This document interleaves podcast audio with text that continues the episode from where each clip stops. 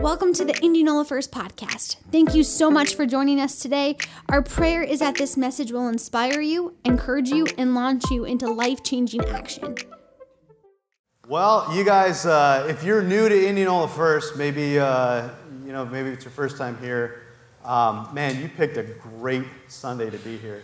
Baptism Sunday is a blast, and we're going to have a lot of fun today because Jesus and the life changing power of God are going to be on display for everybody to see in an undeniable way today. So you picked a good one to, uh, to attend this morning. So, um, really, even on a, a, day like this, it's even kind of hard to preach because it's like there almost doesn't need to be any preaching because the life change speaks for itself. And the testimonies and the stories that you're going to hear in a few minutes here, uh, they're going to speak for themselves, and God is going to be front and center. It's going to be really, really exciting, and it's a good one. But before we do get to that, um, you know, it's just a good opportunity to take advantage of this time and talk about baptism because it's something that we really don't talk that much about and something that we often don't preach about, you know, unless we're having a baptism service like this. So it's always a good reminder. And, you know, there's a lot of misconceptions and a lot of misunderstandings when it comes to baptism uh, in our own community and around the world. And so it's a good opportunity to clarify some of those misconceptions and those misinterpretations of Scripture,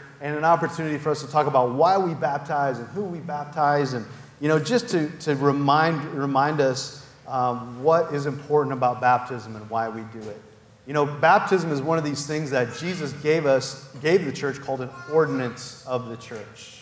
Uh, Jesus gave us two ordinances to follow while he was on this earth. One of those was communion, uh, the Lord's Last Supper. Uh, that was an ordinance that Jesus gave us. And the second one is what we're celebrating today, what we're practicing today, and that is baptism. That's one of the things that Jesus gave us as an ordinance or a practice of the church. In other words, that's something Jesus gave the disciples that was meant to continue on after him. And we were, con- we were meant to continually do these things as disciples. That's what an ordinance is. And so, uh, baptism is one of those. But like I said, there's a lot of misunderstanding and a lot of misinterpretation when it comes to scripture and understanding of baptism. A lot of man made traditions surrounding baptism that have unfortunately been handed down throughout the years. And I'd like to try to clarify with you this morning a little bit about what baptism, what scriptural baptism looks like, what it is, why we do it, who should be baptized, and just really kind of get the basics of baptism this morning. So I just want to jump into it today by just kind of asking a couple of questions. And I guess the first one is this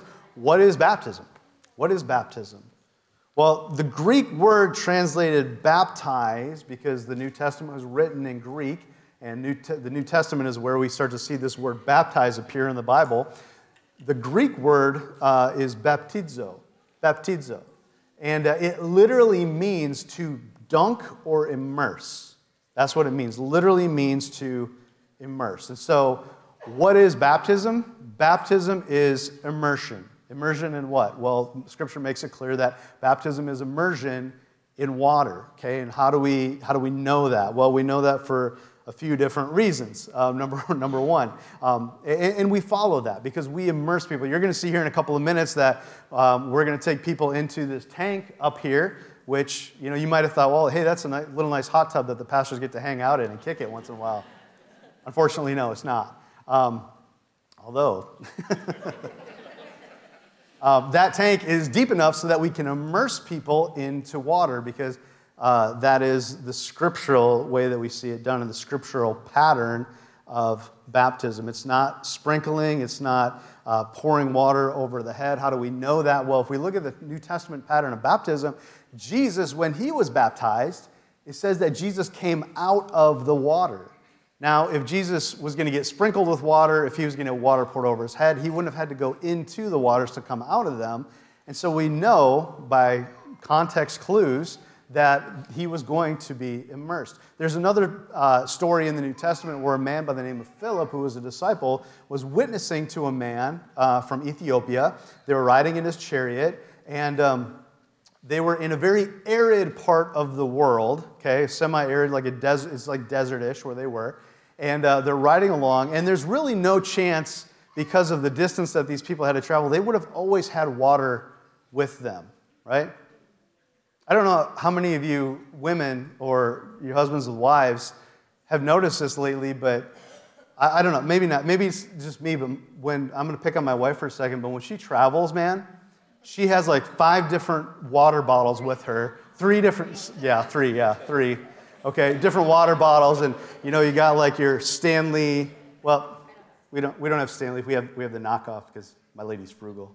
I appreciate that. She's got the knockoff Walmart one, and then she's got like a, a, plastic water bottle, and then some weird one she got, some kind of elixir of life or something that she carries around. But there's just a buffet of water and drinks wherever my wife goes, which is amazing. So these guys would have been similar, right? They would have had some. They would have had hydration because there's no gas stations to stop at, nothing like that. Um, so they're traveling along in this chariot. They've got water with them, but when they come to a body of water of some sort, doesn't Bible doesn't say what, the Ethiopian says, Oh, look, here's some water. Why should I not be baptized? So Philip had been opening the scriptures up to him. This man is believing Jesus in his heart. He's come to salvation. He says, Oh, here's some water. Why shouldn't I be baptized? Well, why is that significant? Because he had water. They could have poured it over his head, they could have sprinkled him, but they didn't, he, didn't want to, he didn't think it was appropriate to get baptized until he found a, a body of water to get baptized so he could get immersed. Again, we look at the context clue. So, why do we immerse? Well, number one, like I said, the word literally means to immerse. Number two, that's the New Testament pattern for baptism is to immerse. And uh, number three, baptism is actually a symbolic gesture. Gesture. If we read in Romans chapter 6, verse 4, it says this Paul says, We were therefore buried with him. Who's him? It's Jesus through baptism into death, in order that just as Christ was raised from the dead through the glory of the Father, we too may live a new life. So, Paul tells us what the significance of the symbolism on baptism is.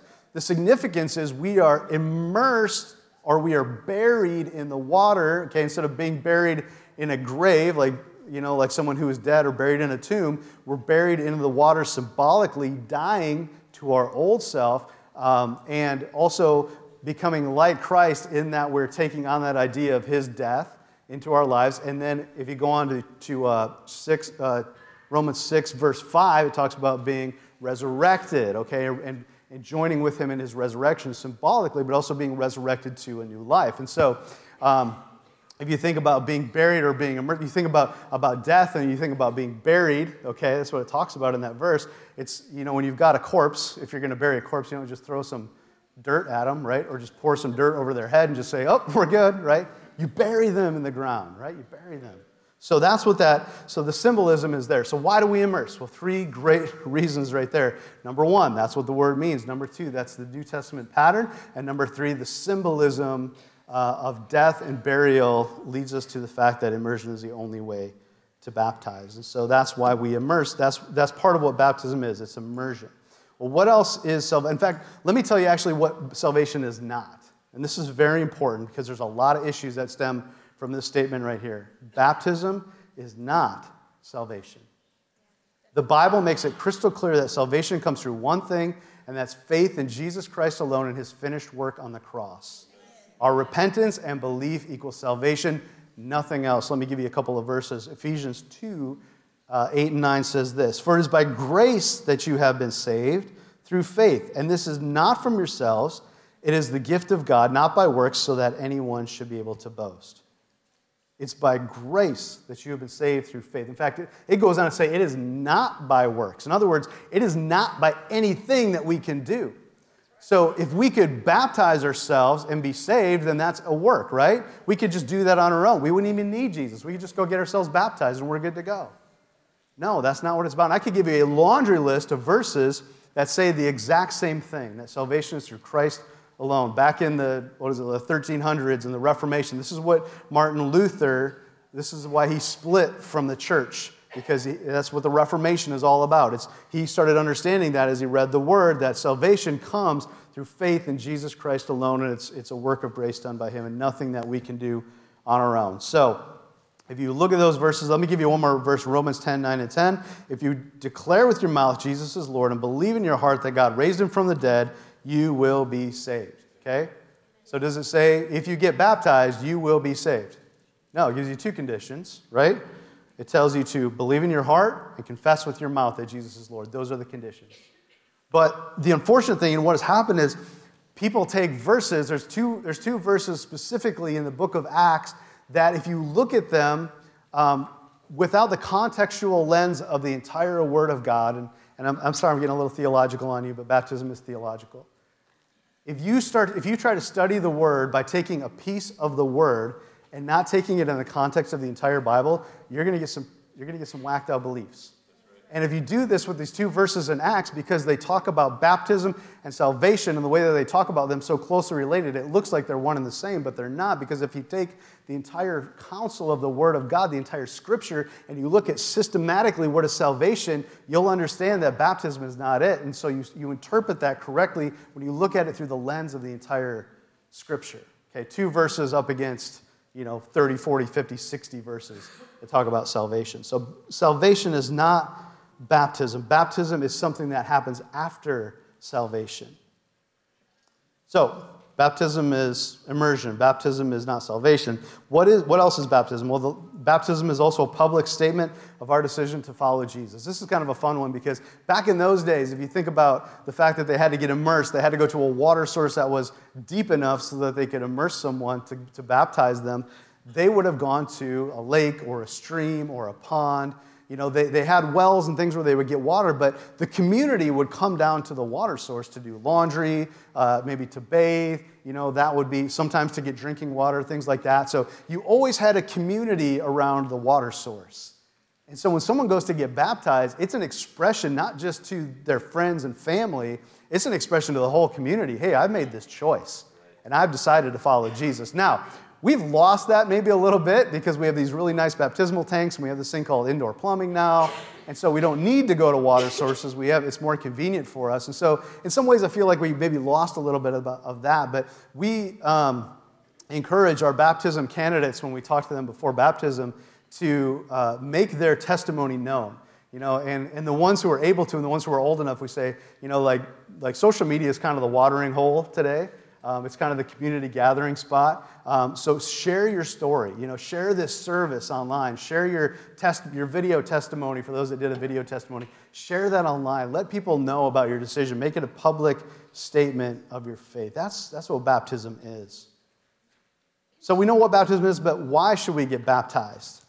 Well, let's talk about that for a couple minutes. Number one, it was commanded by Jesus. Matthew 28 19, the very last command Jesus gives his disciples before he leaves this world. He says, Therefore, go and make disciples, talking to his disciples of all nations, baptizing them in the name of the Father, Son, and the Holy Spirit. So Jesus told his disciples, Go and witness to people, make disciples, and once they're saved, then baptize them in the name of the Father, Son, and the Holy Spirit. So Jesus commanded every one of us to be baptized. That should be a good enough reason right there, right? Jesus commanded it, so we need to do it.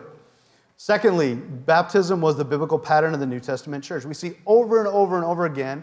I shared one instance with you about, the, about Philip and the Ethiopian, but there's a, this pattern in the New Testament church, in the book of Acts specifically, because it talks about the beginnings of the church as we know it, where people would get saved and they get baptized. They get saved, they get baptized. And sometimes almost immediately, like Paul, would get, Paul got saved and baptized, and the Ethiopian saved and baptized.